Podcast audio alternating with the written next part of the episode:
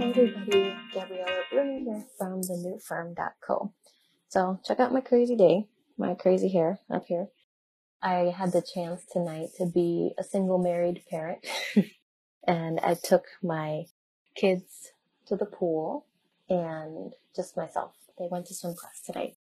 And so I literally got soaked from like all over, trying to give them a little rinse off shower. My hair got wet, everything. Anyway, so I was sitting at my temporary job today and I was feeling a little bit overwhelmed because I knew that I had all these things that I had to do, get to daycare in time to pick them up, make sure that I got enough snacks and things like that so that they didn't go crazy on me before we went to the pool for their swim class tonight.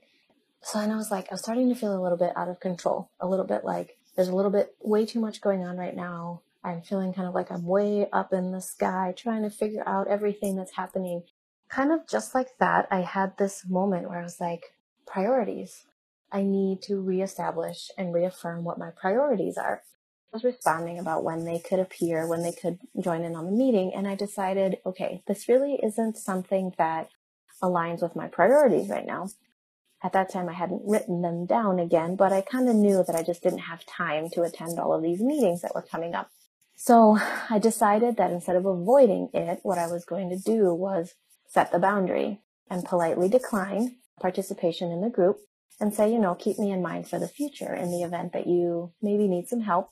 But for right now, I'm not able to take this on.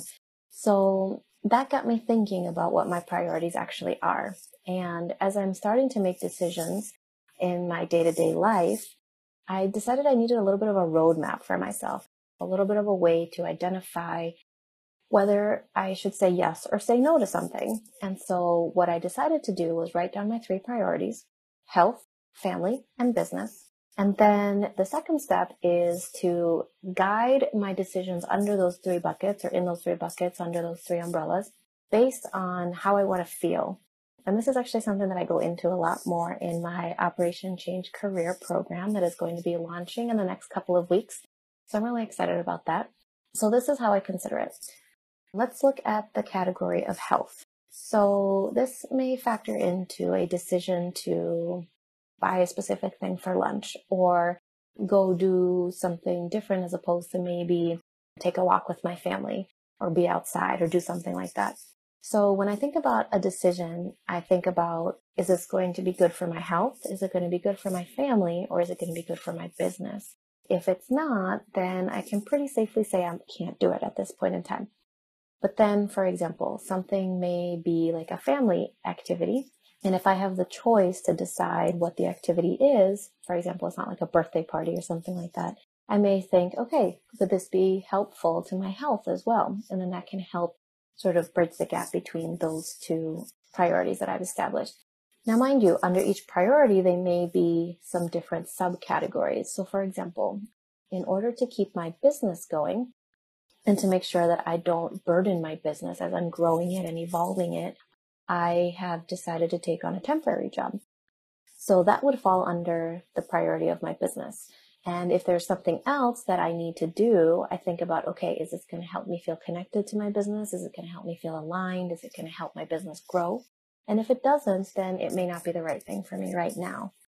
And that's something that's important. And just because it's not the right thing for me right now doesn't mean that I have to eliminate it right away. It just may go in the not now or later pile. So this is something that's pretty cool. I want you to grab a notebook and set some priorities for yourself. Do three, do four, whatever feels good to you. Probably no more than five, because I do think that if you start getting too many, then you may as well not have any.